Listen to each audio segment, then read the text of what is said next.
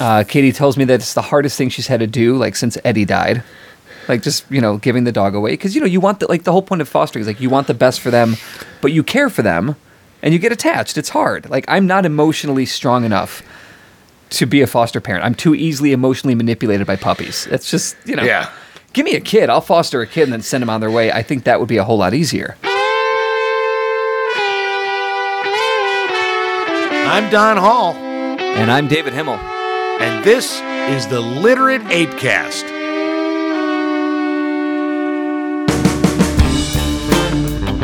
Don and David get a little saucy, so be forewarned, your sensitivity is not their problem. The Literate Apecast is for people who can handle both their liquor and their gag reflex.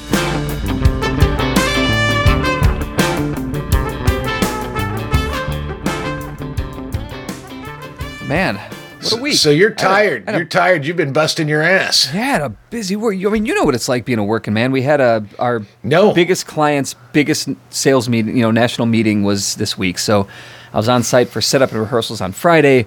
Worked all day Saturday and Sunday, all day. I mean, you know, six hours, eight hours collectively. Um, but uh, you know, a work day with the kid, and then on site all day Monday, Tuesday, Wednesday, and. Uh, I love it. It's tiring. It's kind of like being at like being a summer camp counselor again. Like everybody's there, we're all there, and we all go off and do our own things for our clients on, you know, during the day, and then we come back together at the end of the day, and we have dinner, we have drinks, and we fuck around, and we, you know, talk shit about everybody and the clients, and ah, whatever.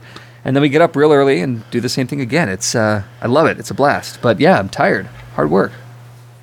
What, Yeah, I went. Uh, What, do you, what, I got did up. you do this week? I got up. Uh, I went to the gym every day. Um, I took long walks. Uh, one one day, I one day I just walked to Circus Circus because I hadn't been there in a while, and uh, won forty bucks. God, that almost uh, bankrupted Circus Circus, dude. Take it easy. Yeah, oh yeah, no shit. And I was blowing it away. I played the Conan game, which was fun. It's stupid. It's a Conan Conan the Barbarian game, and it, Yeah. it, it is stupid, but it's really fun. And dum bum ba dum bum dum bum ba dum bum bum. And then when you hit the bonus, it goes Conan, and it's yeah, it's pretty fun. Pretty I, fun. Yeah, I think it'd be better uh, if it I- was Conan the Librarian from the hit film UHF. see that would be that would be even more fun. I would play that game. know the Dewey Decimal System? Well, you know the rule. You know the rule, right? You know the the slot rule. The slot rule is you go on the floor and you find the game. It's it, it's either it's the only game or very few of those specific slots on the slot because what that means is, like in Buffalo, for, you know, if anybody's listening, if Buffalo, there's a there's 50 Buffalo machines per square inch in every casino because they're the most popular, but they don't pay out because they're the most popular. Mm-hmm. You find the one that's so you, you find the one that's by itself, and then you know either they are graduating that one out, they're getting rid of that machine, or they're trying out that machine. Either Right. way, it's gonna higher it's gonna have a higher payout. That's just how it works. So I always look for the machine that's the only one. I'll walk around for you know 20 minutes looking for that machine that there. It's just not anywhere. There's no other machine like it anywhere near it, and then that's the one I play. Yeah. And I usually, I usually, uh, because I play low stakes, but I usually double or triple my money every time. So Yeah, I and I better because I quit my job. That's right. Yeah, I quit my job with so Venture you're like Tactics. you're like fun employed now. well, what I'm what I'm doing is I'm taking two weeks off, and the thing about it is, for me, and Dana was laughing about this. For me, two weeks off means I'm sending out two or three resumes a day. Mm-hmm. I'm writing, you know, maybe four thousand words a day instead of six or seven. You know, I'm still doing my thing, but the difference is, is that I'm no longer getting paid to do Zoom meetings, to do Zoho projects, to uh, get on uh, get online, to be online at all times for you know ten hours a day, to to do cleanup stuff and copy edit things. It's you know the thing about it is, and and that's the thing. Uh, I don't have any regrets with the job that I had for the last year. I mean, I got gainful for you. employment. Yeah, paid me a good salary, more than I was making at the casino, um, and uh, and I got it during the second year of a historic global pandemic. So I got to Yeah. work from home for a year, a year and a month, a year and six weeks. But uh, I didn't expect this was going to be much longer than a year anyway. Yeah. And what what happened was uh, the guy that was the director of operations, who I got along with like a house on fire. He and I just worked really, really well together. And he Wait, he that a, worked. that's a thing people say? You got along like a house on fire? That's just what I said. I don't know if anybody else says it. But That doesn't sound good. A house on fire I don't know if a that good thing. You know, it might be another shoe thing. I don't know. It just sounded. It just came out of my mouth. I mean, because you I know how like, it maybe works. it's an old Kansas colloquialism that I'm not familiar with, and got along like a house on fire. I'll have to look that up because I think that's a real phrase, but maybe I just made it up. I I, I could have just made it up. It's possible. all right. I'm like the Norm Crosby of Las Vegas, so uh, You, you don't even get the reference. From Crosby, Stills, and Nash. Bill Crosby. No, I mean Norm. I mean. Norm. No, I mean Norm Crosby. He was a, a comedian known for his uh, sort of like Yogi Berra fucking things up. No, that's Bill. Cosby, known for his thing of going to the dentist and then raping and a lot of women. Okay, either way, either way. Um, but uh, no, but he and I got along really, really well and worked very well together. Did a whole bunch of stuff, a lot Oh, of like writing, a house on lot of- fire. Sure. Yeah. Yeah, and then uh, and then he got well. What I what I as I understood it, he left on his own volition. Turns out he got fired. oh, I didn't realize he and then left. Yeah, well, that was the thing. That yeah, that ha- that happened early in January. His last day was February Oh. fourth. Yeah, yeah, yeah. Okay. And so, this, yeah. so the CEO got on, and the first thing out of his, he's like, "All right, well, we gotta." and this is just sort of his personality. Oh, the copywriting department's gotten a little chubby. Time to go to the gym. Like, all right, what do you want to do? So he assigns me and the and the, the other copywriter uh, this huge. It's going to be three months of work, but it's to write an AI program that effectively replaces the copywriters. yeah, you were talking about this last week, and you were gearing Yeah, up to, and to quit. yeah, I was gearing up to quit. So I got on the phone with him and I said, "Listen, I'm not doing that." And so we talked about it, and it was like I didn't say anything at all. It's like I said, I said, "You hired me. You hired me to write." Marketing collateral. That's what you hired me to do. That's what I'm good at. Uh, I, I don't know anything about writing an AI, AI program, and I wouldn't write one to replace copywriting anyway. I think it's really, that's crazy. And uh, and he was like, "Yeah, yeah, no, you could paint it as a negative." you could paint it as a negative. I went, well, yeah, I could actually. And he goes, but uh, you know, if all you're going to do is write blog posts and white papers, I can get I can get a guy from the Philippines to do that for two hundred bucks. Okay. So that that to me that told me exactly how much he valued what I could do Yeah. and what I what he hired me to do. And I went, you know, all right, you know what? Uh, maybe maybe this just isn't uh, isn't and, and quite frankly, given the fact that he had started a secondary business, dropped like eight hundred thousand dollars to start it, and then realized about two or three months later that the product he was selling was bullshit, Yeah. and and and and it was just it didn't work. And so I know he was hurting for some cash. So I'm sure freeing up four thousand dollars a month to pay me made him happy because he was it wasn't it wasn't like it was acrimonious. It's like i just yeah i'm not i this isn't working out and maybe you know it's time for me to move on. And i i can't provide the value that you want to pay for and i'm no i'm not going to do the things you want me to do. He goes no seriously. Here we won't do the A. You you don't have to do the AI thing. So here is, and then on a Zoom call, he goes through like three different like bureaucratic programs of how what he wants me to do, and it's like none of this is writing. Like one of them is like a a, a digital whiteboard, Yeah. where it's like create this create this you know it's like for all these email drip campaigns it's like this stuff is already why would i spend hours of my week formatting this stuff when it's already written down. We already have this, and, I already did this. No, no, he wanted in that format. And I was like, you know, this isn't going to work out. And he was like, okay, thanks. I mean, it was really just like bam. Yeah. And so what I'm doing is I'm taking uh, the last two weeks of February and just chilling out. You know, just kind of doing my thing. That's really all And it was. then, though, when uh, you left, it was just like, yeah, this isn't working out. And he was like, okay. Yeah, I it. mean, literal, Like, literally, literally the response. check in the mail or whatever. Like, yeah, once once I said nope, I'm done. He said, "All right, that's fine. I got a check on Tuesday. I'm done. That's it." You know, it's like, "All right, so good." And you know, and the thing about it is, Dana has, you know, we our our arrangement has always been I pay like 75% of our bills and she pays about a quarter of them and then she saves and mm-hmm. she got plenty of savings. Yeah. And so, you know, I'm going to take, uh, like I said, till the end of the month, just kind of relaxing. And then hitting March 1st, I'm just going to jump in, you know, just hit the ground running the way I do. And it's Yeah. going to be, it's going to be a couple It's going to be some freelance writing. It's going to be looking for uh, other writing gigs and freelance get copywriting gigs, whatever, content writing gigs. And uh, and focusing on getting some grants for Literate Press, and that's what I'm going to do. And Great. you know, basically Dana Dana has assured me she can handle she can handle the bills for three four months.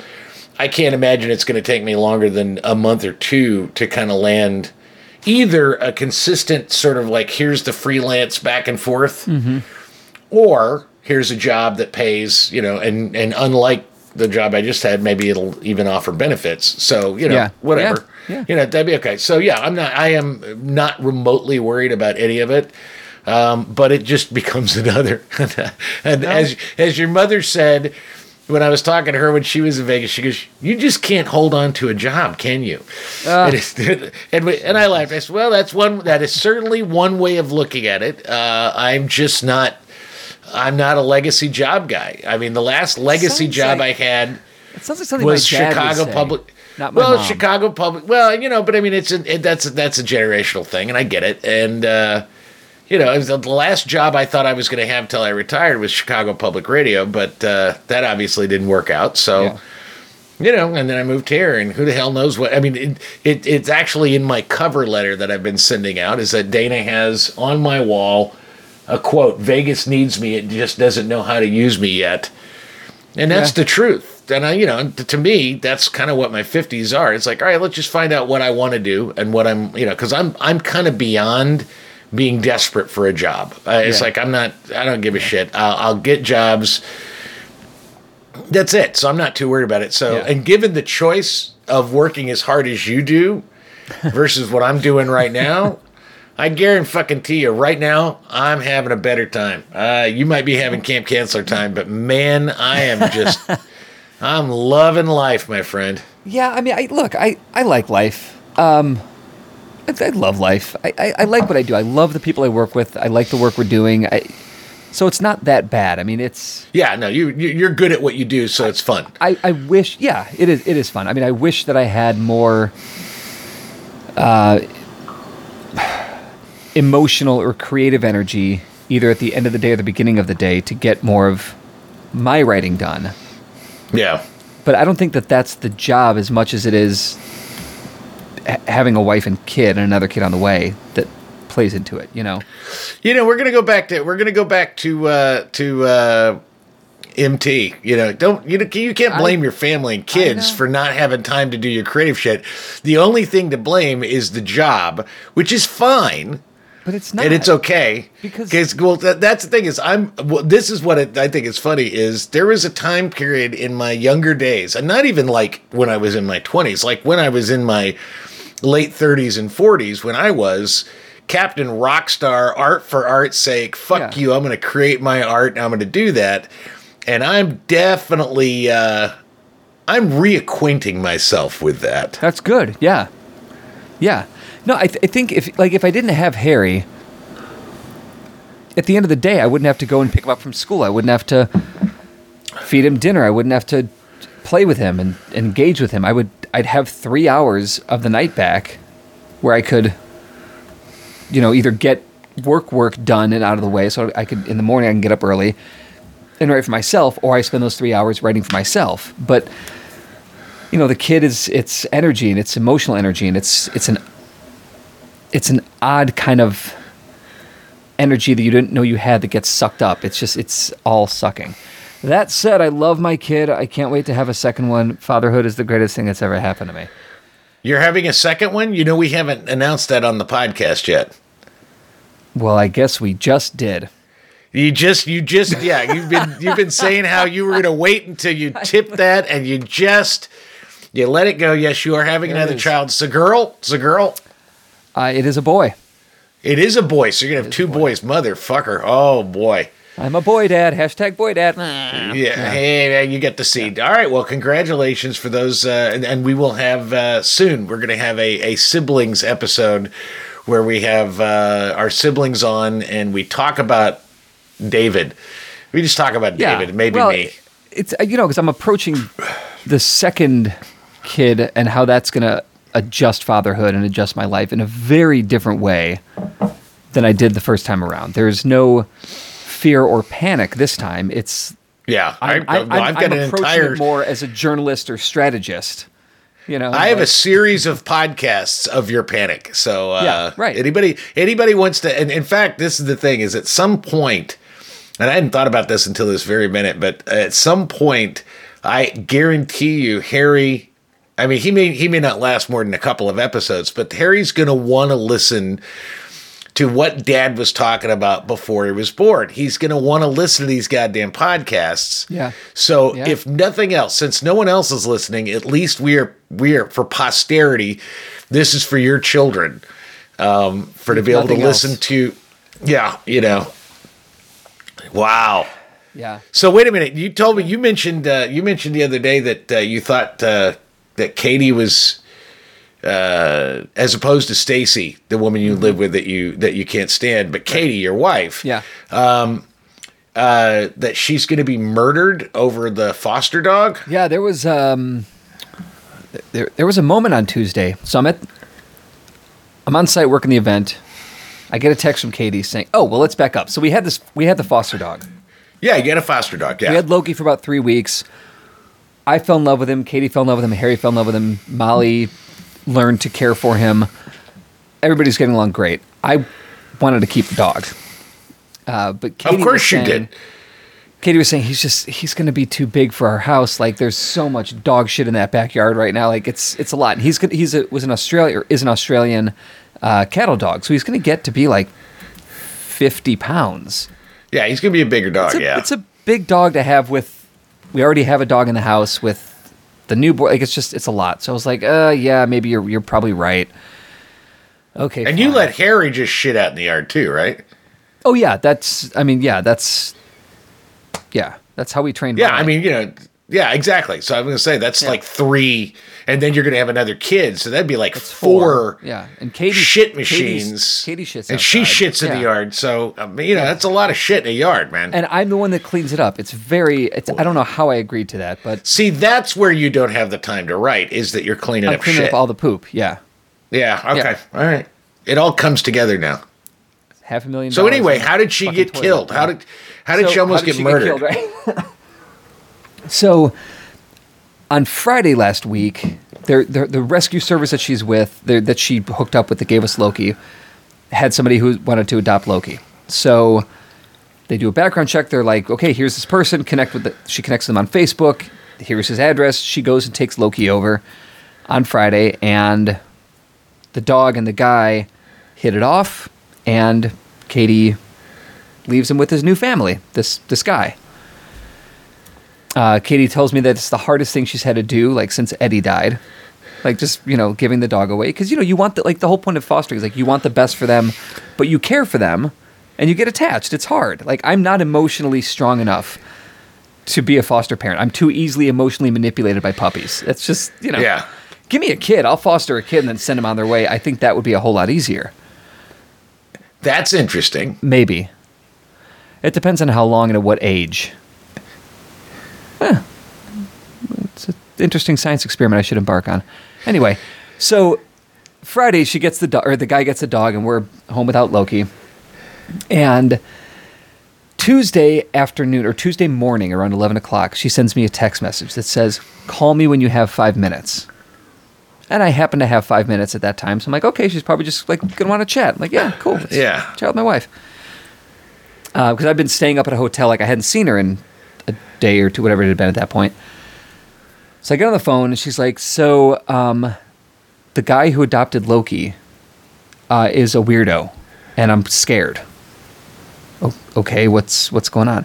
Well, he just Facebook messaged me and said that he fell and broke his arm, and can I take him to the hospital? And that he can't get dressed and he's naked and needs me to dress him and take him to the hospital.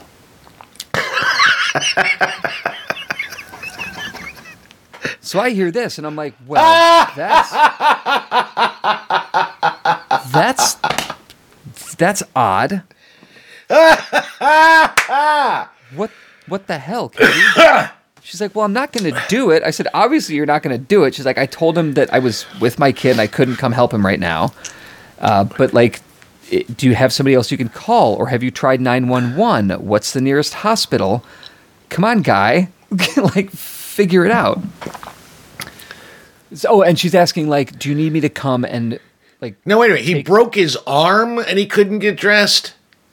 That's the story.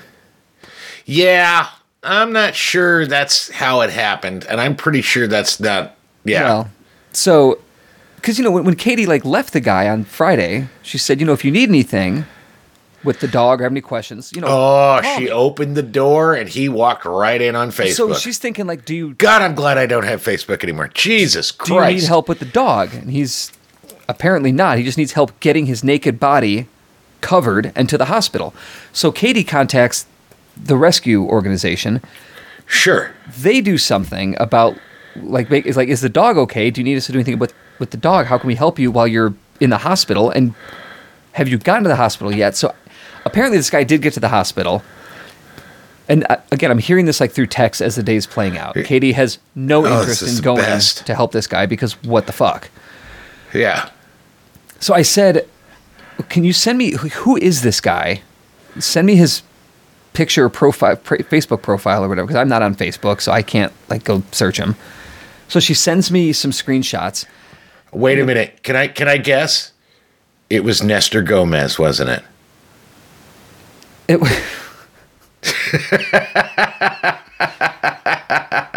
it was not, but oh my god! All right, go how ahead. Great would that have been? Yeah, yeah. That I, I thought that would be a nice uh, tag to it, but no. All right. So tell me, tell me who it was. What? shit.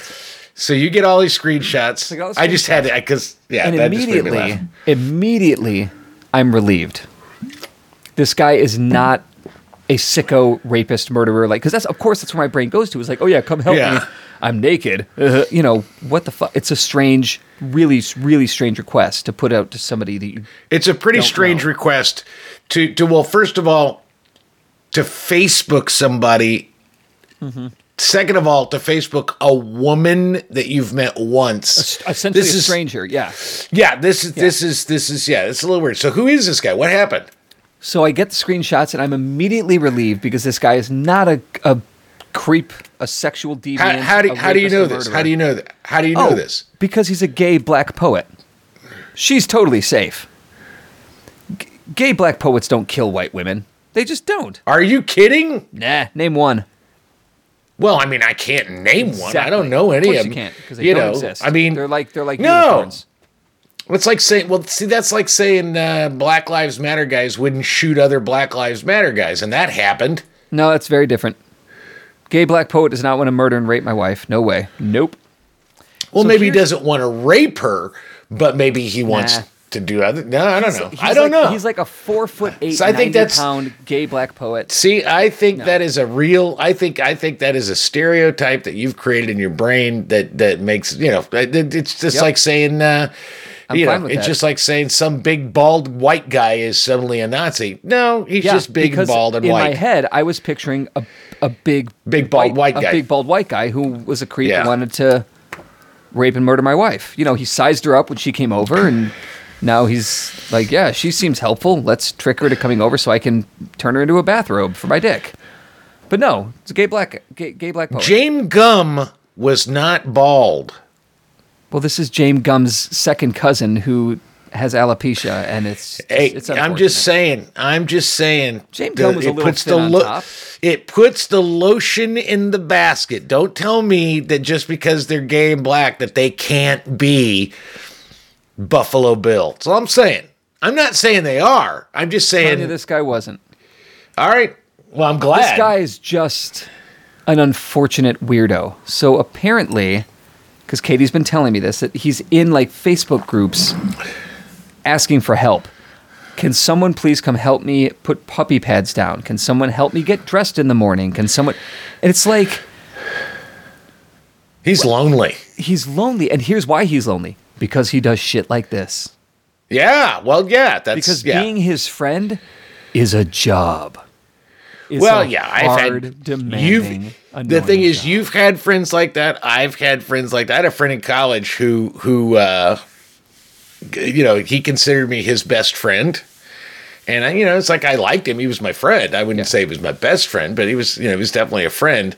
And uh, but we stopped being friends because he started like, uh, you know, I'd be busy doing stuff, and like a week later, if I hadn't heard from him, he'd call me, and instead of calling me and saying, "Hey, what's going on?" Oh, what?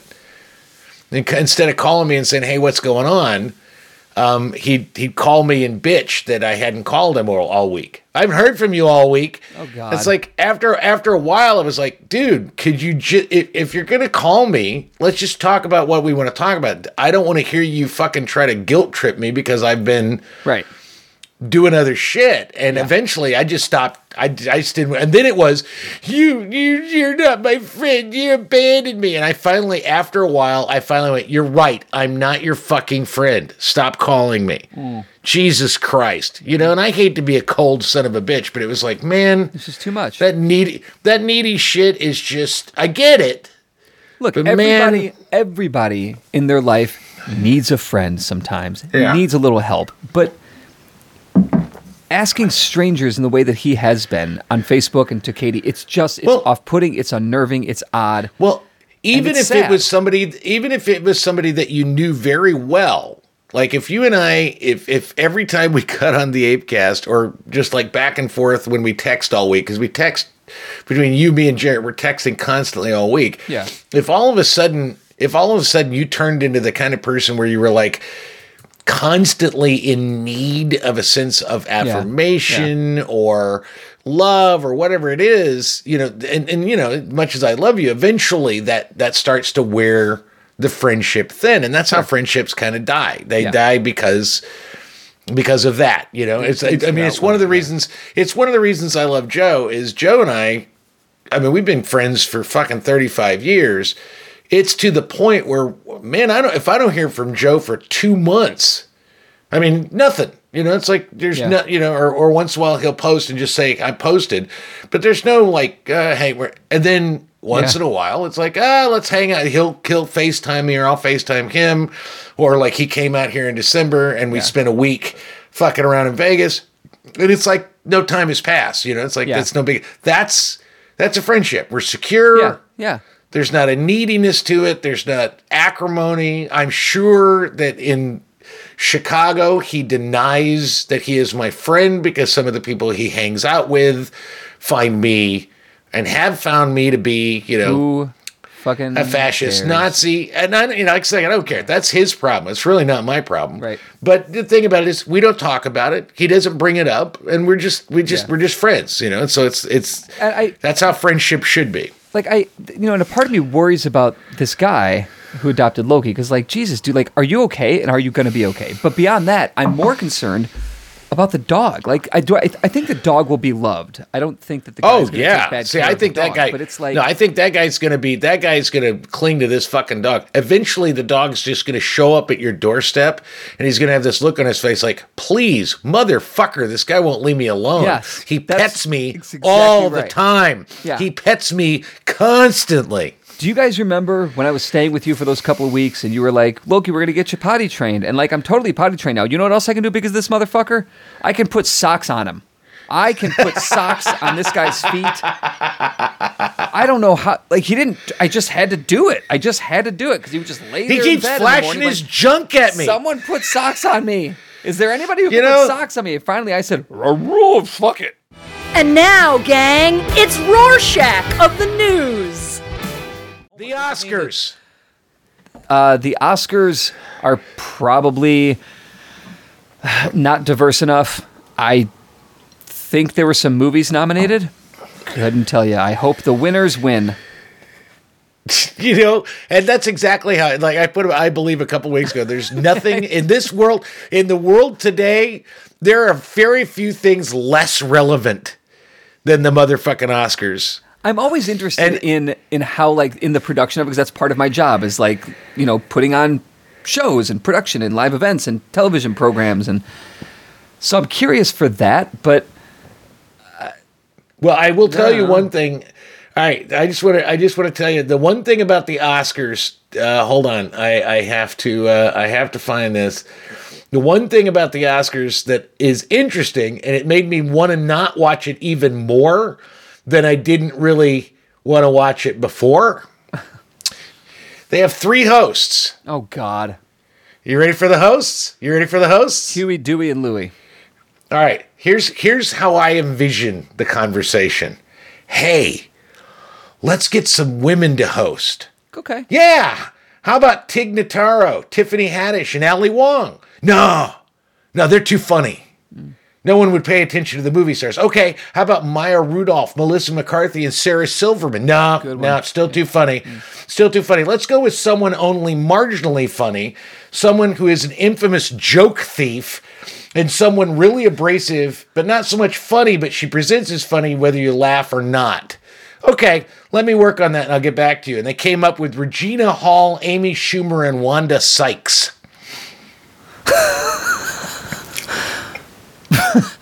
Okay. I do like Wanda Sykes. See, I don't think Wanda Sykes is even five seconds of funny. Regina I think she Hall. presents as funny. Regina Hall Regina was in the Hall. scary.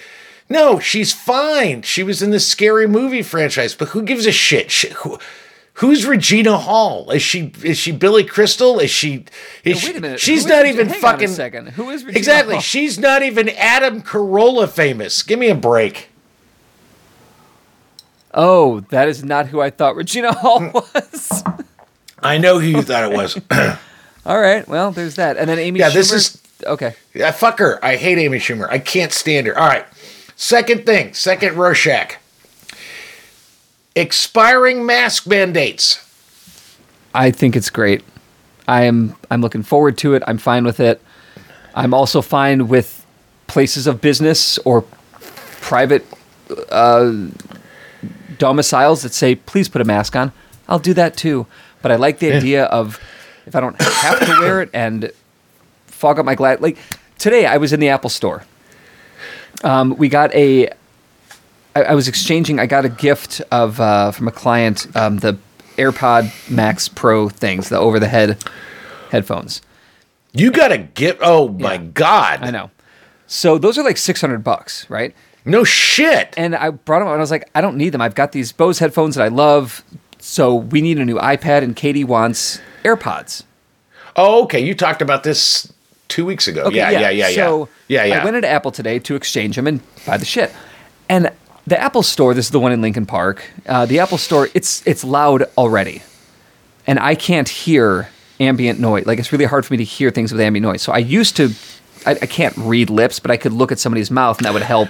You know, read read lips, I guess. Well, I can't do that with masks on, so I'm struggling to hear what this guy is saying to me. And then I was struggling to hear the girl when I went over to look at the iPads because I just we just want a regular iPad. We don't need a Pro. We don't need Yeah, an Air. We yeah, don't need a Max. yeah. Any of shit. Um, so I, I walk over there and she goes, you know, how how can I help you? And I was like, I'd like an iPad. She goes, great. Which one are you thinking? I'm like, this one right here, the the basic one, still has the home button. You know, 64 gigs, Wi-Fi only.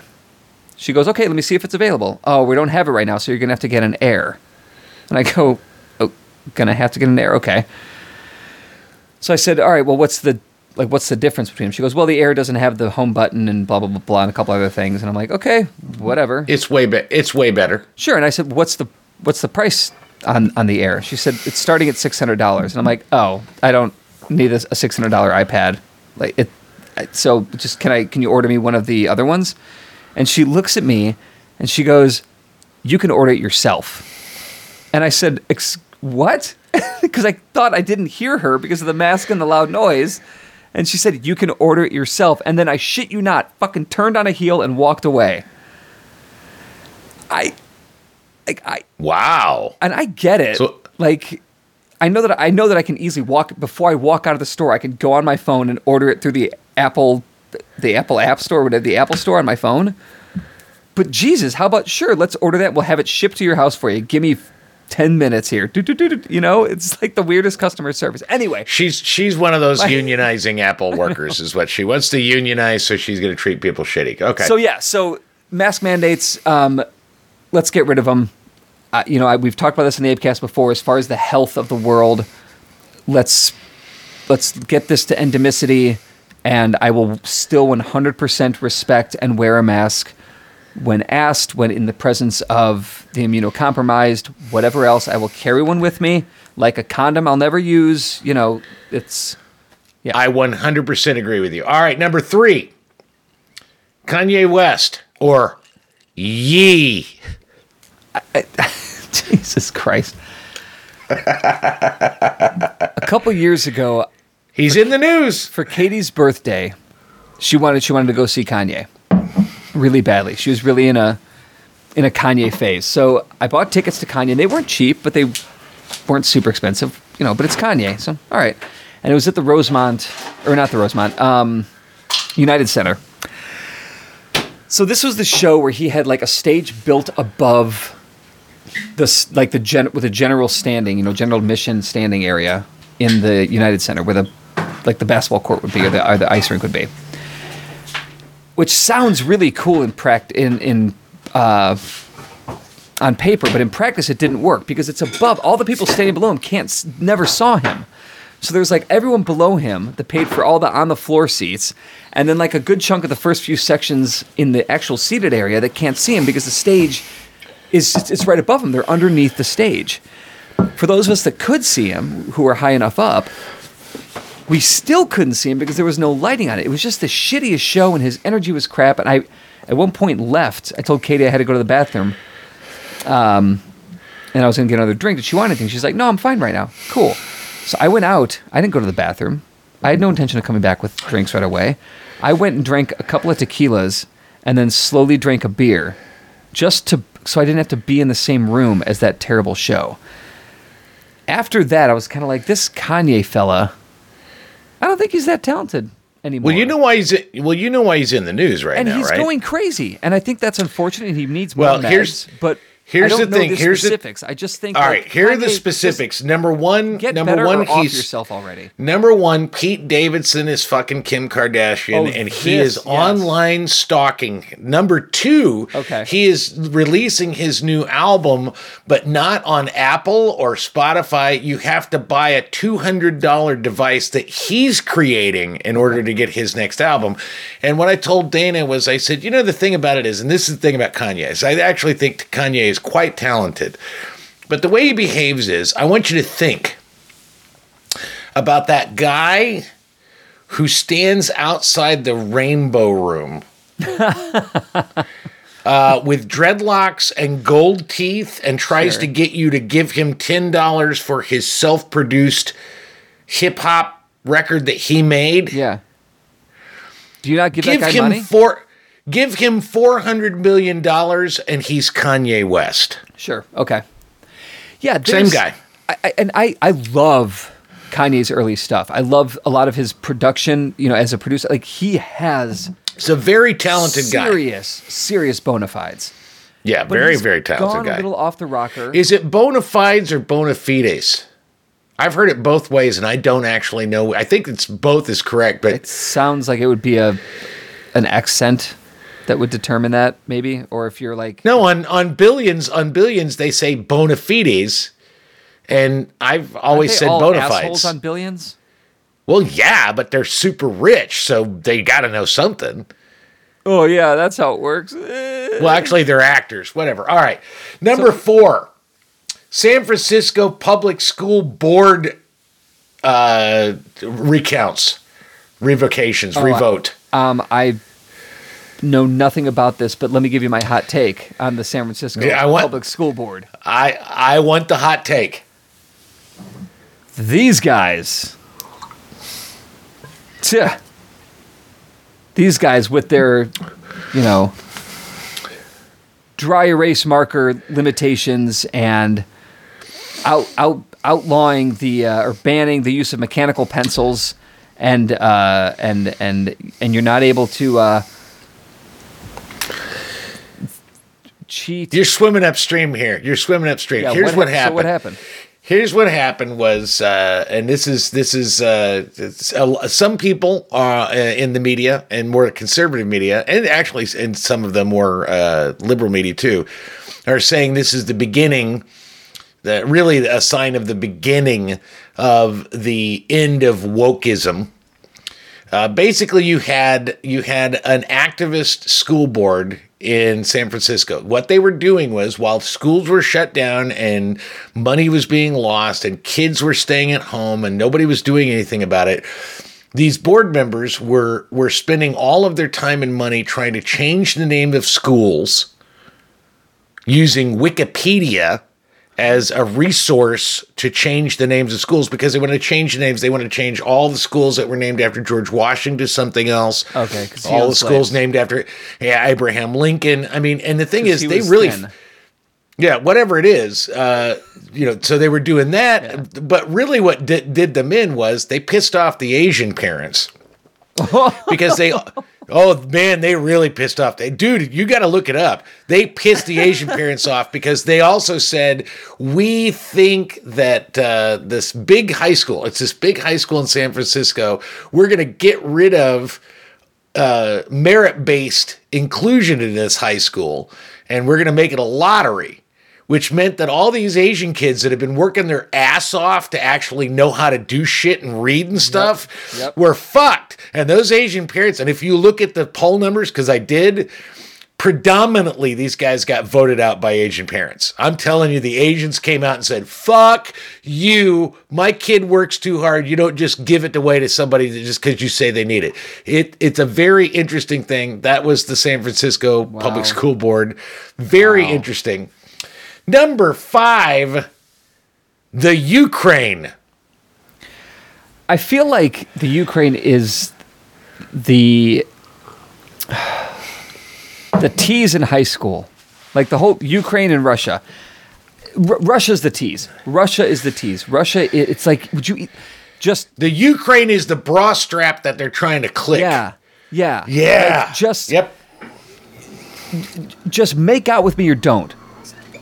Can I can I get the bra off or can't I? Will you just do? Are, are we good? Are we going to do this or not? I can't take it anymore. Tell me, dump me, dump me if you don't like me. That's fine. Walk away.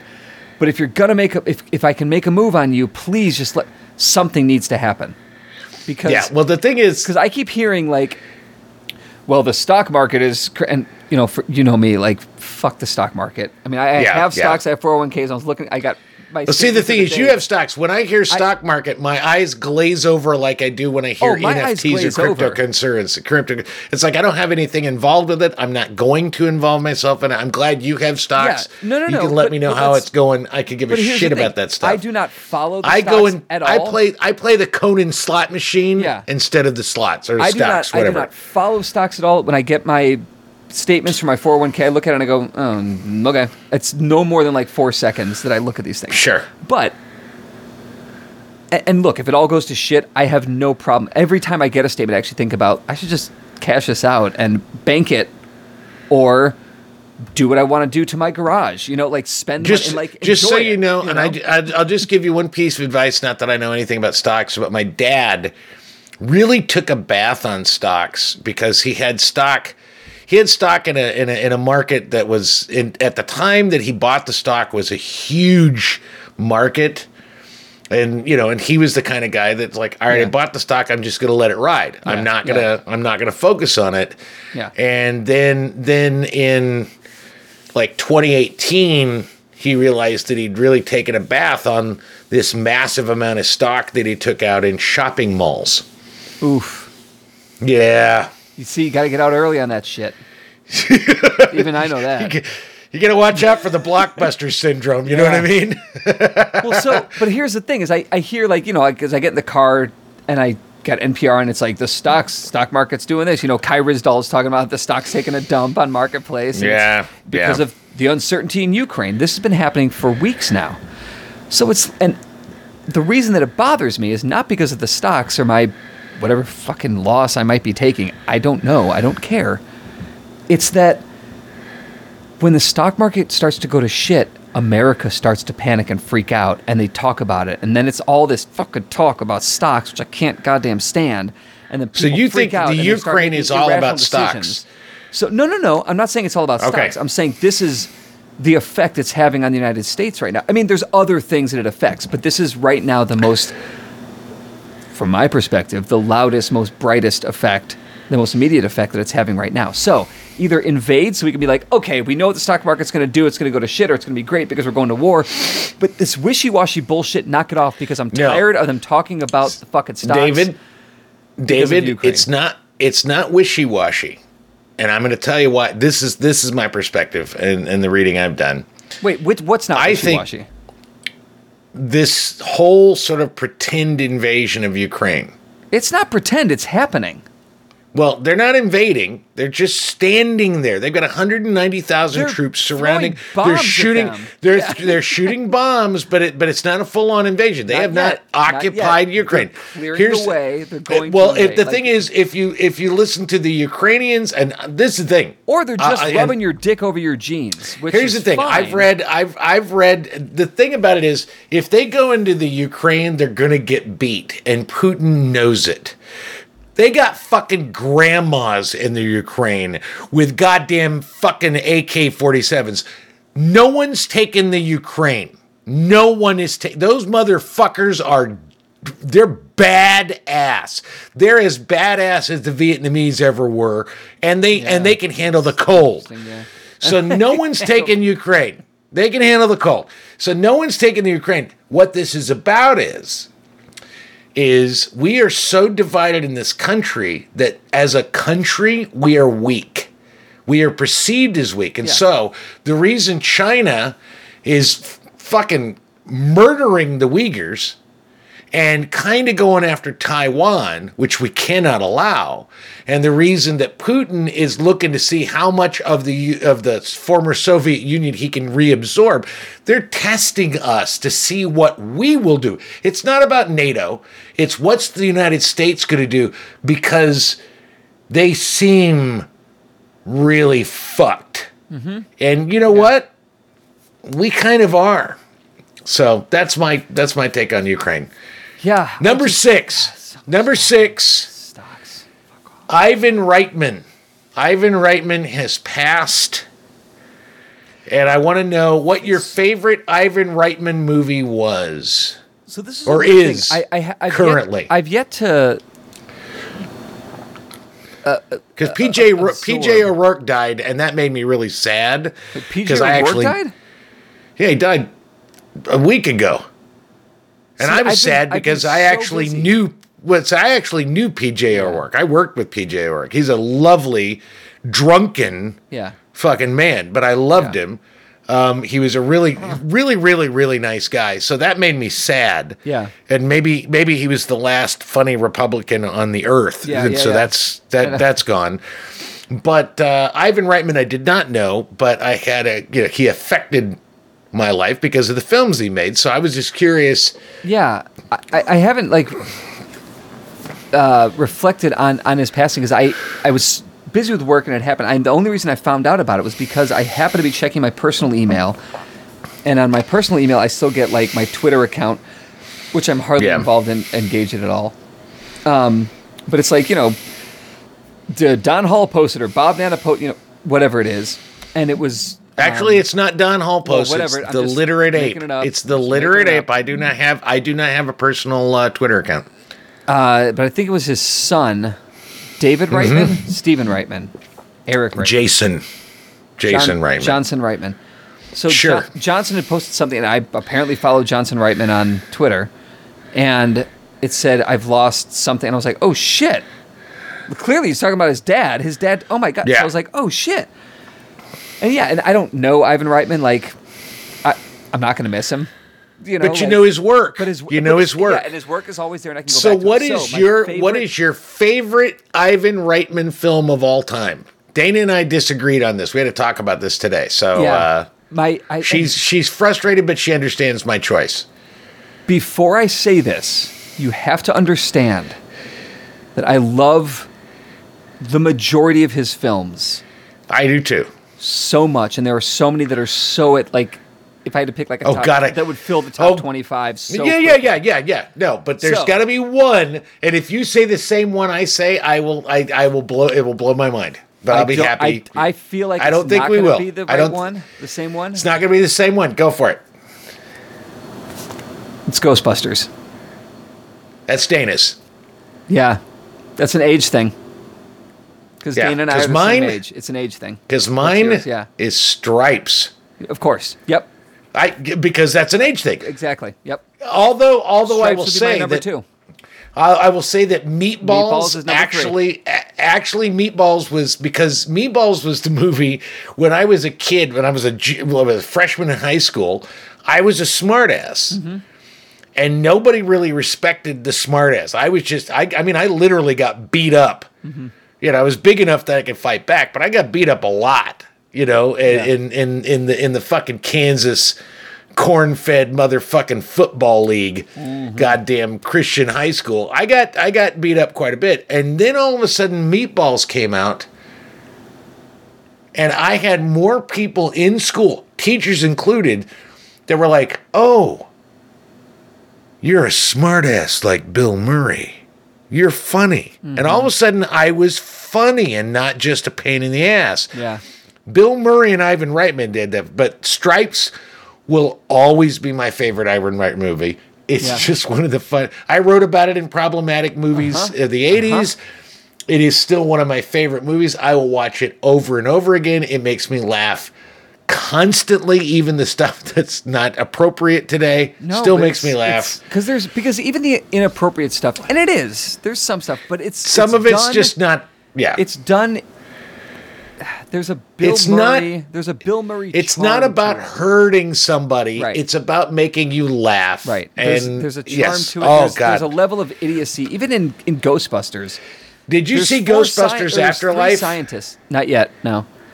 But Ghostbusters, like this is the genius of I, one. I think Ivan Reitman, the genius of uh, that time period, Yeah. the the early '80s, late '70s, early '80s, and then the chemistry of like Oh. Aykroyd and Ramis and and and Bill, Bill just Bill Murray alone. And I But you know, it's you, the is thing is, you know that the original role of Venkman was written for uh, Belushi. Yeah, it was Belushi. Belushi. And I don't it's think it would been as extraordinary to. It's extraordinary because I've thought about exactly the same thing. Yeah. If it had been Belushi, it would not have worked the way it did. It still would have It been funny. have been good. It may have been good. It wouldn't have. It, would it not still would have been it funny. Yeah. But the iconic perf- performance by Bill Murray as as Peter Venkman is so good. It's so funny. It's so him. Yeah. It set his character. I, I'll be honest with you. Everything he's done ever since has been a version of that character. I think everything he's ever done has been Venkman. Everything on SNL Nah. was Venkman. not the not when the singer, Buffalo Roam. He does all that. Not shit, when yeah. but not when the Buffalo Roam. well, because he's playing a living character. Yeah, I know. But I'm saying that's the one exception. Everything else, including Lost in Translation, Yep. his the the, the, the Life Aquatic with Steve Zissou, Yep. everything he's done, Rushmore, all been versions of Peter Venkman. But Peter Venkman is a version of Bill Murray. And I that's Yeah. why it works so fucking well. Yeah. And that's the thing is like there is this and Reitman knew that. this idiotic charm because Ghostbusters Mm-hmm. and Stripes and all of it. I mean, it, it's they're intelligent buffoons. yeah. you know and I, I i'm curious about the belushi thing because you know i it, it's hard not to typecast john belushi now because he's dead he only did these mm-hmm. number of things and he had he's known He's like Marilyn Monroe or James Dean, yeah. exactly but i i and i've thought about this a lot you know if if belushi had played the peter venkman role would peter venkman have been would it have still been the uh, Sigourney Weaver's love interest? Because Belushi's love interest feels weird to me. But would he have changed it? Would he have been kind of a fumbling, bumbling John Belushi? He might have. Yeah, the, I- the I- thing about it is, the last movie, the last movie Belushi did was Continental Divide, and he was really pushing towards being a little bit less like the Blutarsky kind of thing. Yeah, yeah. And he's quite good in Continental. I don't know if you've yeah, seen that. Sure. And it, and he's really very good at it. And I have a feeling that if he'd played Venkman, he might have kind of gone with that Mm-hmm. sort of much less kind of characterization and kind of go because he was really good at it. Um, but it wasn't And I the think you'd have bees. to because you can't And uh, yeah, It's just it's so hard to imagine Ghostbusters with Yeah. Yeah, you know, because I don't think it would have you been like- Bluto. I think it. I don't think it would have been a Blutarsky. Or It would have been a lot more like his kind of Levine the, the character. bigness because Venkman or sorry Jesus Murph Murray has always been understated in, in his comedy. yeah, yeah, he's so dry, Belushi was over the top. was go big yeah, even when Yeah. he was mellow. So it's it's an it's it's it's an interesting thing about that that that era of of comedy and yes it's of white male comedy i get it Who gives a shit? Who gives a shit? I'm just i'm putting it out there as a disclaimer it's there but yeah You know what? You go ahead and put that disclaimer is, and and if you rem- if you recall, a couple of weeks ago, I talked about watching uh, the Bill Cosby thing. So don't tell me about white male. It's just male, male. Period. Well, Doesn't have to be what? white. It's male. Male is shitty. My wife is giving birth to a second white male that i put inside of her tummy God damn you! You brought another white male in the world. well look man they will not replace us All right, Simian cohort, here's Don and David with the six things you should do for the week. it's a watch on hulu pam and tommy I just watched the first episode. The So- other other than the fact that I hate Seth Rogen like with a passion at this point. Yeah That first episode was fucking fun. So tell so me. So here's the thing it's um it's not that great of a show the acting is amazing uh seth rogen is is seth rogen he's fine whatever Yeah, yeah. uh nick offerman is always a treat It's always fun. sebastian stan and i'm jesus christ i'm not the first one to say he's this, but so- sebastian stan he's and Lily so James good. as tommy and pam are incredible i On point, with right? all, with all of the makeup the, it doesn't look gaudy. It like No. I, I lose myself in them. And granted, I watch it late at night, some sometimes a little high, but like I Yeah. totally like. I've only watched the first episode. And Sebastian, you don't see that much of Lily James, but Yeah, man, Sebastian Lily- Stan. The only thing I it. the only thing I thought about is the Sebastian Stan is he needs to be like another six inches taller, but otherwise Yeah, yeah, he just fucking nails it. He's so it. much Nails fun. it. And so the performances from the two actors from from or from the two main yeah, titular actors, uh, Lily James and Sebastian Stan are. It's just it's incredible work. It's just incredible, and the makeup is is incredible. The sets I think are really good. the The issues I have with it are that it feels, um, a little all over the place, a little tabloidy, which is kind of like the point of that they're trying to make. Like, Anything. look at how Yeah. at this moment because it it's it's a really interesting period piece because it is- Mm-hmm. it's not just oh this is the 90s this is a very specific moment in the 90s In of 90s when the- history, of yeah. when internet porn was happening of when celebrity and privacy was changing and how the Hey, two converged Correct me if I'm wrong. Is this the first like like sex tape that was kind of like leaked? this was like the first celebrity like the very Yeah, first one. I was gonna say. I thought this. Yeah. Like I said, I only watched the first episode, but I thought, was this the first one, or is this And just I've, a part of? I've never seen it which I kind of want to go back Oh, I've seen but it. now I feel bad watching it because Oh, I've totally seen it. like, I've jerked it off to, to it. these to this sure I mean I'm sure it's awesome No, I jerked off to it in the '90s. So No, I get yeah. it. You said it once. That's enough. I, no, I'm gonna say it again. I no, jerked You did what? off to it in When you- the when you watched it. '90s. When you watched it, what were you doing while you were watching it? I was spanking my monkey. Interesting. Yeah. But it's like you know, you watch this now and you feel bad about it because you like now I know you know thirty years whatever the hell it's been, twenty eight years later. Yeah. Um, I know like the impact it had on Pamela Anderson and, and the sexism and the Mm-hmm. misogyny that come, and it's all it's totally fucked up, you know. So it's hard. So have you like, watched the entire series or just I've, I'm I'm caught up. It's not. It's releases one week at a time on Wednesdays. Okay, yeah, like I said, I just watched the first Uh, episode because I was curious, and now I'm going to watch the rest. So It's good. I mean, it's it's worth the watch because it does It's it does a really good job of putting you back. We've talked about this on other other shows. It does a Yeah, really good job of yeah. putting you back in that moment. My one issue with that, as it being a period piece, is that it the soundtrack is great. Soundtrack's great, but they're playing songs from like 1998 during seen scenes that take place in 1995. okay, that is a- yeah, that, that drives you nuts. bugaboo of mine, That drives you nuts. Yeah, all right, that's fair. It's an easy fix, yeah, that's not a. you know. But It just well, it just means that the people that are actually making the show weren't alive.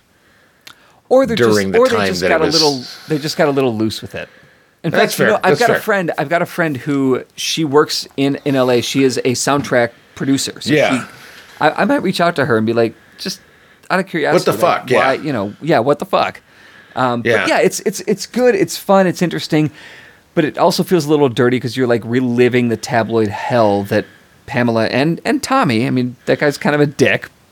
From what we know, like I don't know him personally. From what we he has a big dick, that's for sure. and certain Jesus, Jesus. no, no, he really does have a big dick. I mean, I've seen it. Like I've seen the I've jerked I've off seen to all it. the stills. Not to the dick, but yeah, yeah, Yeah, but the maybe a little bit. Yeah, it wouldn't have happened was if pretty big. hadn't been there. My first thing is also a watch. It's on Netflix. It is called Inventing Anna. Oh, Okay, yep. Because you're. Yep, Um, you got a I, I, out. Yeah. I was not. I'll be honest with you. I wasn't really that interested. This is about Anna Delvey or Anna Sorokin. Um, she was the scammer in the uh, late twenty aughts, Mm-hmm. um, and the thing about it is, I wasn't. I mean, I'm not the biggest Shonda Rhimes fan. I mean, and not not. Yeah, It's just it's sort of melodrama that kind of thing. But I It's- thought, it's- you know what? It's, I it's primetime soap opera shit. yeah, And, it's like, prime she's time soap awesome opera. it, but like. not- well, the thing of yeah, tea. she's. Yeah. I think she's Cup of tea. phenomenal, but it's not my thing. Not But? I saw I saw a clip of Julia Garner playing Anna Delvey, and her accent was almost Borat weird, and I thought, Yeah. how? And I did. I mean, I literally heard her do this accent, and I went, "They're gonna do eleven episodes of this shit." How could that possibly fucking work? I mean, I really was. I was fascinated by how did they get Julia Garner, who is very good for Mozart. So good. I mean, she's phenomenal. She was amazing. I was like, the Americans. She's. I, I love. yeah, right. Garner. Yeah, she's she's really really talented. But I was like, what the fuck is that accent? It's just it, it's almost like a joke. And I went, It's almost like. All right, I'm- my wife. eh, right? You know what I'm saying? It's it's Borat. So I went and I said, all right, I'm going to watch the first episode. And I watched the first episode. Yeah. and I was like, all right, I'm I'm I'm I am genuinely intrigued. But I went back and I watched an interview with the actual Anna Delvey.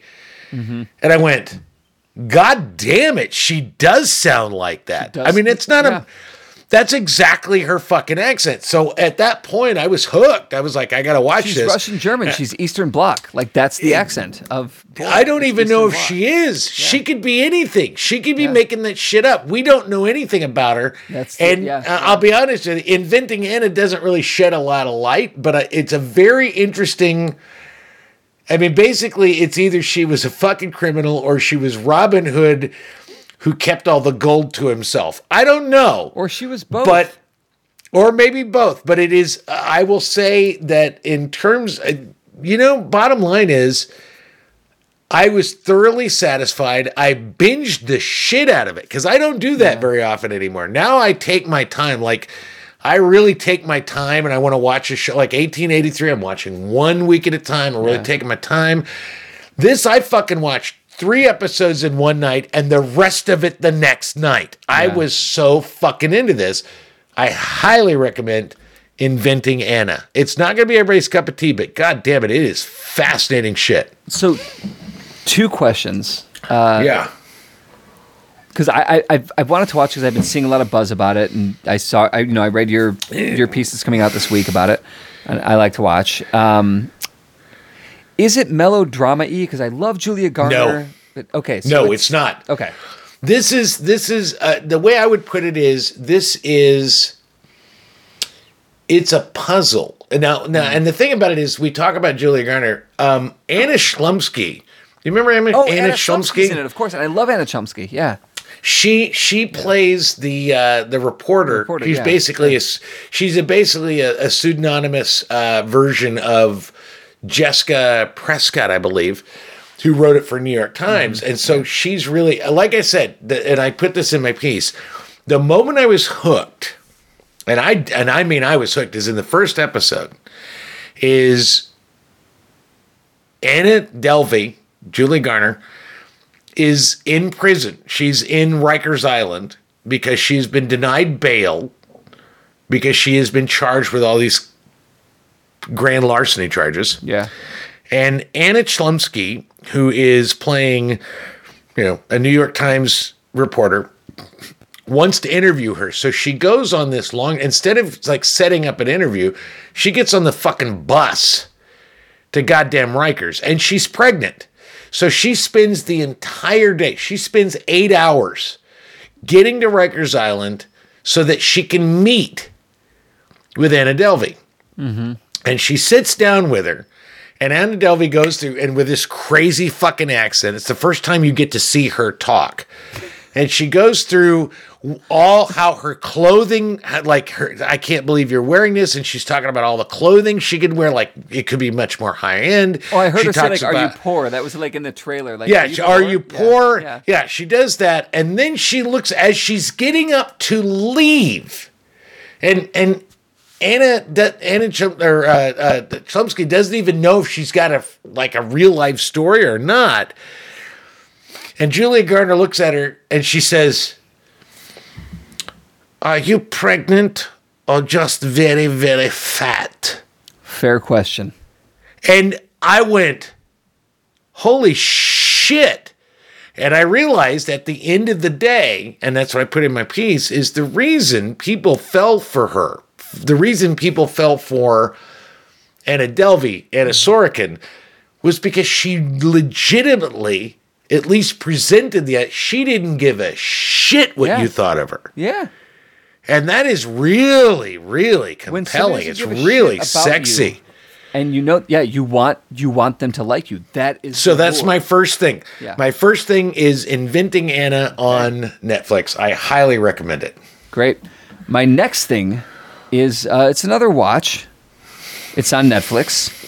Murderville. Give Murderville I love a it. watch.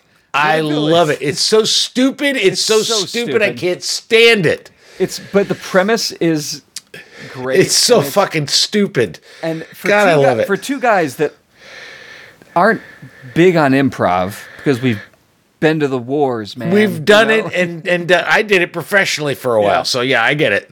Uh, but Murderville, it's a. God, it's funny. Will Arnett plays a detective, uh, Detective Terry Seattle. Terry And- Seattle. And he's an idiot. Yes. He's got a you know he's got a cop cop mustache. Big he's an idiot. cop And mustache. every week or every episode, he gets a new partner who is a celebrity playing themselves. So the first two episodes, for, uh, that's all I've seen so far, is uh, the first one is Conan O'Brien. Yeah. And the second one And is second one is- uh, Marshawn Lynch. Marshawn it's Lynch. so funny. So And- fucking funny.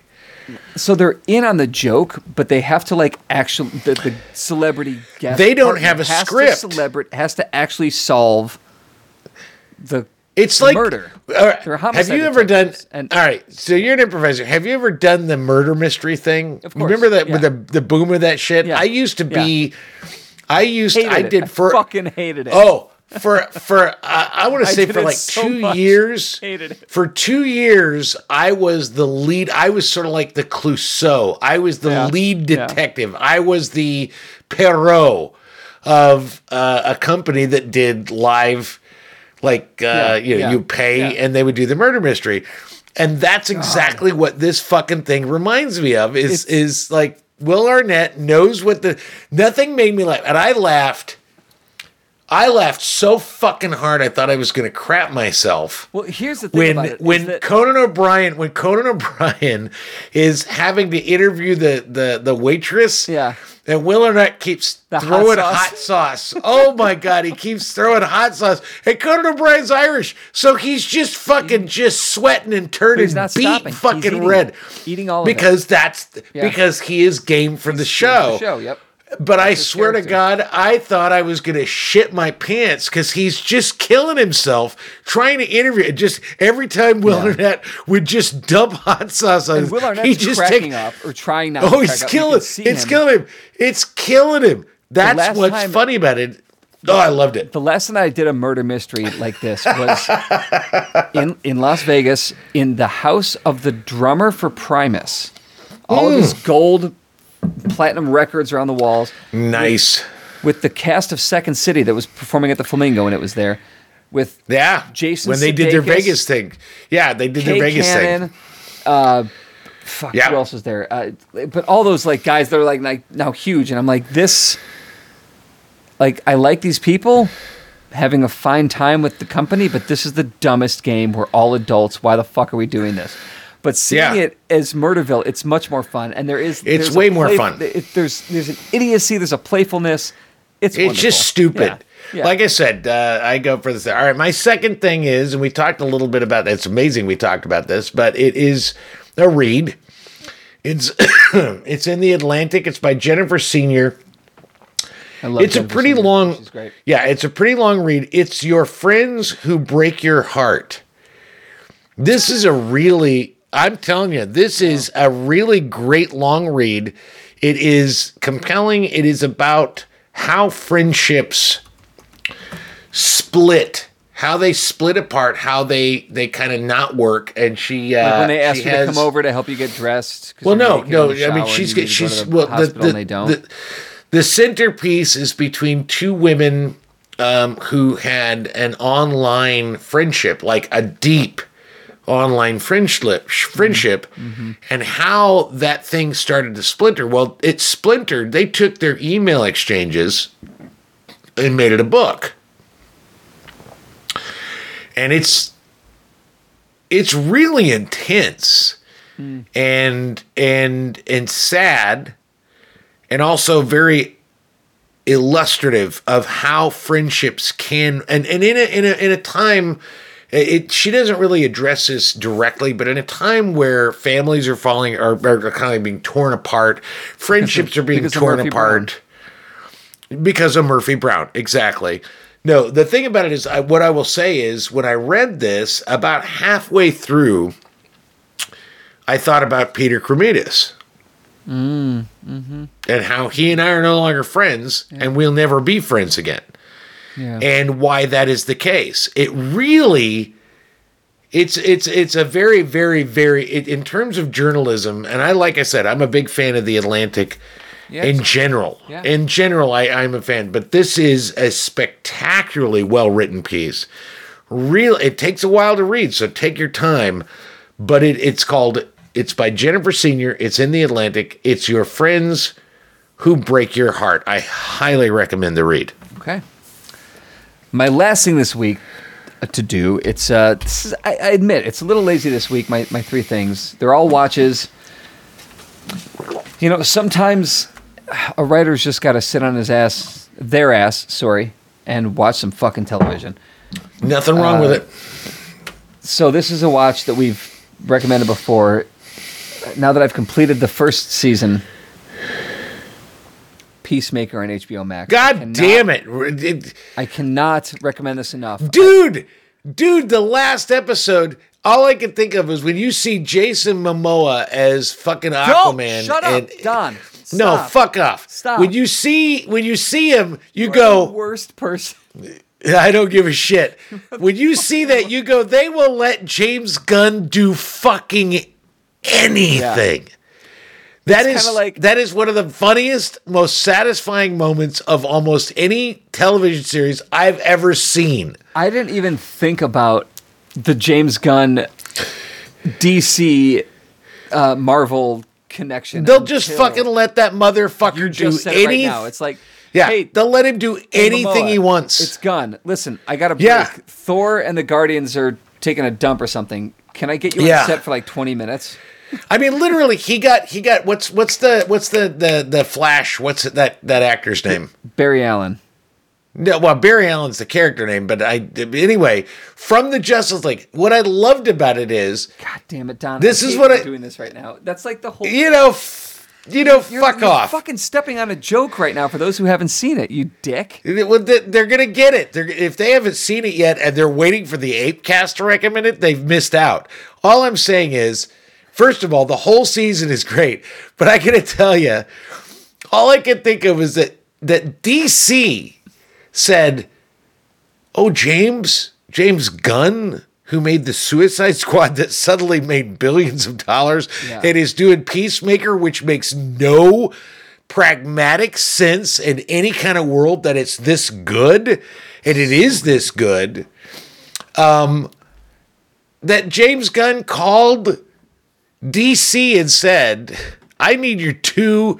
You've got two stars that are coming out with two. You've got you've got whatever his name is doing the Flash, and that's Mm-hmm. coming out with Michael Keaton, by the way. Yeah.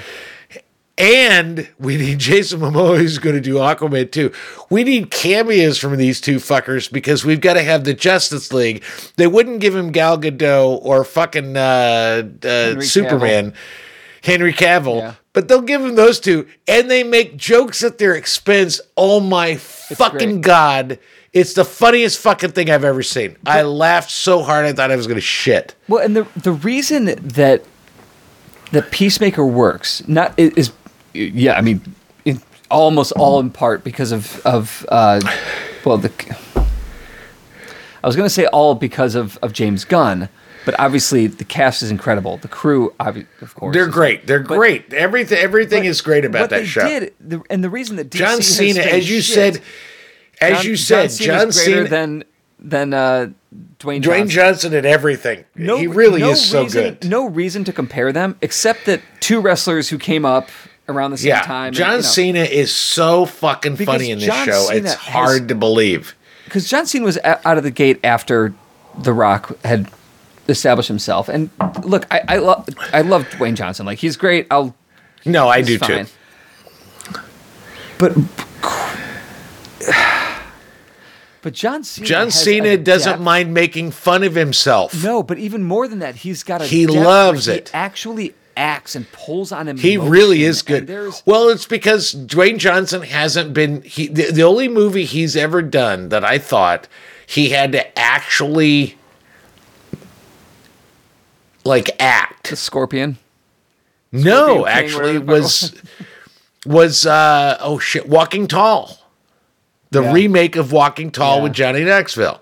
which was And he actually had to act. It's not a great movie, but he's really good at it. Everything else, Dwayne Johnson is a superhero. He's a superhero, What I yeah. love what I love about what John Cena does in Peacemaker is he is the most flawed superhero you're ever gonna see. And when he no, he's I don't wanna- He's Chris Smith. He's he Christopher he Smith, when when it. when he when he I don't Don't see. I've already get, Don't, see don't, that's the don't, Don, I don't don't. want to get This is a big when moment. he. But you know what I'm talking about. When he has that moment. Yes. God damn it! Yes. It's like oh my god. I, I I mean I cried. I did. And- I got going tears. to your, to your to the point He's of your, so good. your uh, I think your second thing, uh, the read in the Atlantic that it's your friends who break your heart. They're oh, it's so the, good. The, the, the theme Fuck you, James of- Gunn. of Fuck this- you. You were such a genius. of this pro of this at least this season. I, you know, I don't know what next season holds,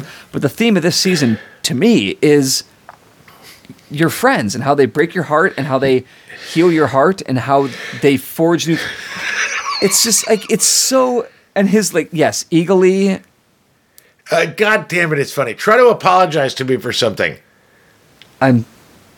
Yeah, right. I'm Don. I'm, I'm sorry. Okay. That's the fucking. I swear to God. And the thing about it is, the fart sound scene went far too long.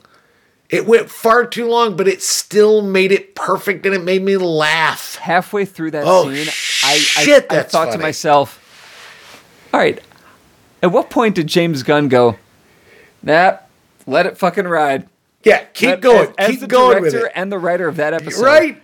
And the showrunner of the and the creator of the Yeah. sh- let just, it ride. just go. Just go with it. It just was- go with it because but you know it's what? so It- long, so- but it's it so, was funny. real. It was so real. But what's so but what makes it so funny. but what makes it what makes it work so well is uh vigilante when he wants to keep doing it and it's like we're done man what Come on, we so had a great time fucking- killing all those, killing, murdering all those people. Ah, great God, fart this- joke going. Yeah, it's it's such right. a good show. I highly recommend Peacemaker. Yeah. I can't wait for the second season.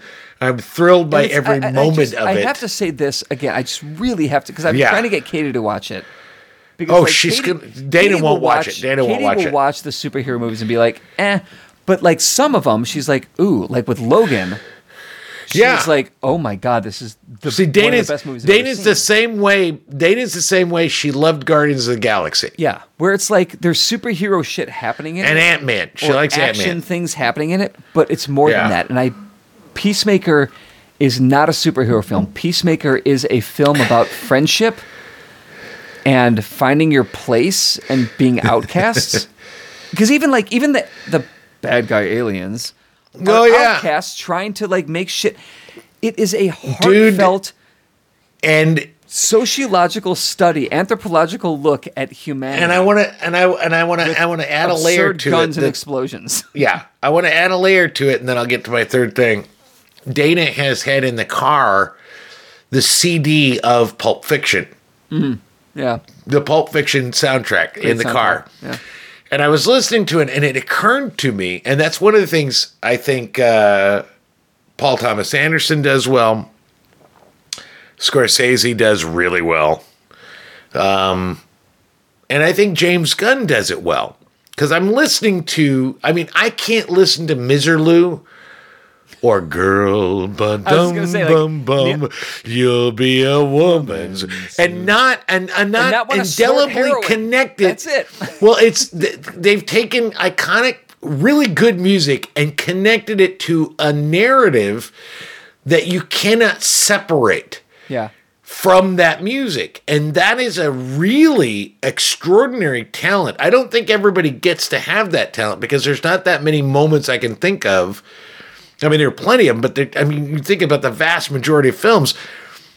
When you can take a piece of music and attach it to a narrative mm-hmm. so that is so indelible, that is so connected that when you hear that music, you automatically are sucked into that narrative. Yeah. That's a big fucking deal. And James Gunn really has that shit going on. Yeah. Yeah. He's he's He really gets that shit. He under and it's not music videos.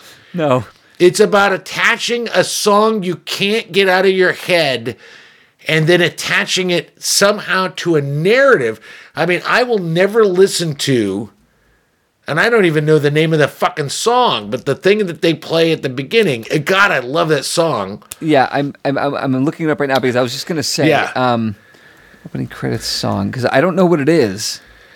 Uh, it's it's a 90s, it's a 90s pop song. It's a 90s like punk song. Norwegian glam metal superstars Wig Wam. Yeah, yeah. Do you want to taste it?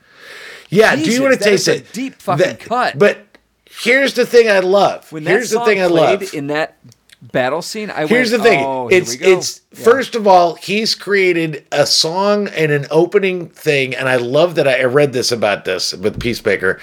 That he wanted to create an opening sequence because we're now in a place where you can just skip the opening. Yeah. You just hit skip. Yep. He wanted to create an unskippable thing. I'll tell you, I haven't skipped it once. Every time I watch it.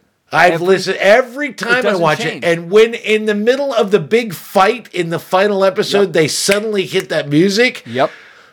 I mean, it- Oh. number one, it's fun because they're it's a big battle. But it's doubly fun because that fucking music is playing. It's like it all holy shit! I can't stand how much I love this. It's I want to kiss. I and I that love it. I want to kiss James Gunn on the mouth. Oh, that opening credit scene. So the first episode, I watched it and I was like, oh, Yep. this looks like the cast. Okay. That Yeah. And I watched the episode and I was like, well, that's clear, clearly the cast. But it's not. so I watched it. It's not. It's not. It- but it's- yeah, it's- some of it. Well, they're all in the show. Yeah. but some of them are not. I was like, characters. okay. So I watched the first episode. God, it's funny. And I was like, oh yeah, look at that. That's the whole. That was like all the people. in the- There was the the the the uh, janitor in the hospital. Yeah, the And janitor, the old guy on the fucking street. Yeah. Oh, I watched fuck. the second That's so funny. I was like, oh, are they going to change? Because that would be kind of a fun thing. Like this is like the stories cast this week, doing No, the opening I- number to the same dance, and it wasn't. I was Doesn't like, matter. oh, this is just what it is. But there's just something about it that is so. I laughed it's- every time I saw it. I thought it was is. fun. It is fun. It is sweet. It is sincere. But you know in what? its. But you know what? it doesn't take itself. But it's also seriously. excessive in a weird way. And Yeah. the way I put it is, at the end of that goddamn opening sequence, Eagly doesn't land and then squeak once. He doesn't go ah once. He does it three times. He's like, He missed the his fuck mark. are you doing? He missed his yeah, mark. he's like, and he's I'm adjusting himself. pissing He's on the, yes. the landing, and he's adjusting and hoping the judge. So I think it. anybody Yeah. that's listening to this, if they haven't decided to watch Peacemaker and are not watching it right now, are fucked. I My will- I third say- thing, I will say this, just one thing, and one last thing, and then I will shut the fuck up about it. we can't get enough about Seriously. Peacemaker. We love Peacemaker. Because I realized this this morning when I woke up that what I did last night after I watched the the series the, the season episode uh, the season finale I could stand. Uh, yeah, yeah. is I wasn't ready for bed and I wanted more like good TV. So I switched over to Better Call Saul. oh, fair. And I just fair, like I fair. like pulled That's I good like, shit. Uh, any season, I just kind of like yeah, doesn't so- matter. Whatever yeah. it is. Peter Gill or uh, yeah Peter Gilligan no uh, Vince Gilligan. Jesus uh, so, Yeah, yeah. So Peter Gilligan, yeah, Vince Gilligan. The way that he did Breaking Bad and and Better Call Saul, I feel like James Gunn is doing with Peacemaker. And looking back on his career, and if I just look back at uh, He's just gonna as simple keep- as- like his as, as Guardians of the Galaxy. Like there are these little tiny things, these little bit of of sprinkling of of seasoning. You know who? Little you things know just and tie it all You know who the the two most amazing pop culture icons in terms of creation are right now? uh, Issa James Gunn, James Gunn, and Jon Favreau. They are creating so many threads of Yeah. incredible moments. Anyway, Yeah, yeah. my third thing, my third thing is a listen.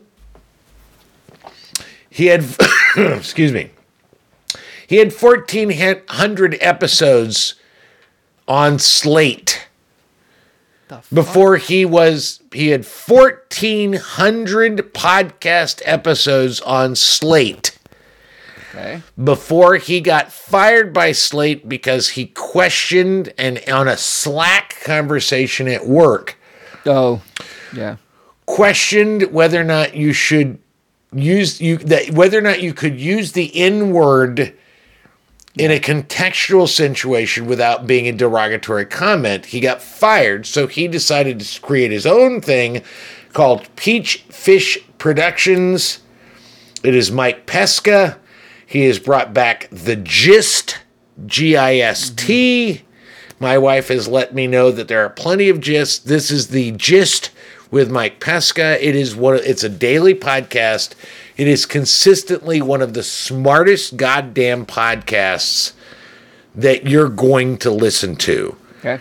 He has uh, he does his opening, he has an interview, and then he does his spiel, and it's all contemporary. It's all right up to date, and it is a really thoughtful, interesting, well researched, unusual take. I've met. Yeah. Pesca a couple of times. He was a guest host for Wait Wait Don't Tell Me, and he was a supremely cool dude. Very nice guy. The only guy, the only person, the only person, and he guest hosted. He guest hosted for Peter a couple times. Um, the only person I can think of that was cooler in my experience uh, during Wait Wait Don't Tell Me than either Tom Hanks or or Denis. No, I can't think of his name. Leary. Tom Hanks, who apparently Thank is a you, Denis. dad. Denis. Yeah, I don't give a shit if he's shitty. He was a great guest host. Tom Hanks or Denis Leary. Uh, Mike Pesca was right up there, and and super nice guy. And I love I love his podcast. So my third pick for the week is listen to the gist with Mike Pesca. You can find it on Spotify. You can find it on Apple Podcast. The gist, Peachfish Productions. It's it's just great. It's just solid. He's funny. He's interesting. He's well researched. He's great guests. right on. And that is my sixth thing. That's the show. And that's the show. Have a great week. Watch Peacemaker. Only kill somebody if it's going to bring more peace to the world. You hear me, Vlad Putin, if that is your real name? You can listen to the Literate ApeCast on Apple Podcasts, Stitcher, or any place you find your podcast Jones. If you enjoy listening to two white guys holding court, review or share the show on your own platforms, or throw us a few bucks on Patreon. For more information about Literate Ape, go to literateape.com and check out the rest of our podcasts, all of our writing, and our events. Music on the ApeCast is courtesy of Mike Vinopal and Locomotive. You can find them all over Chicago and online at locomotiveband.com.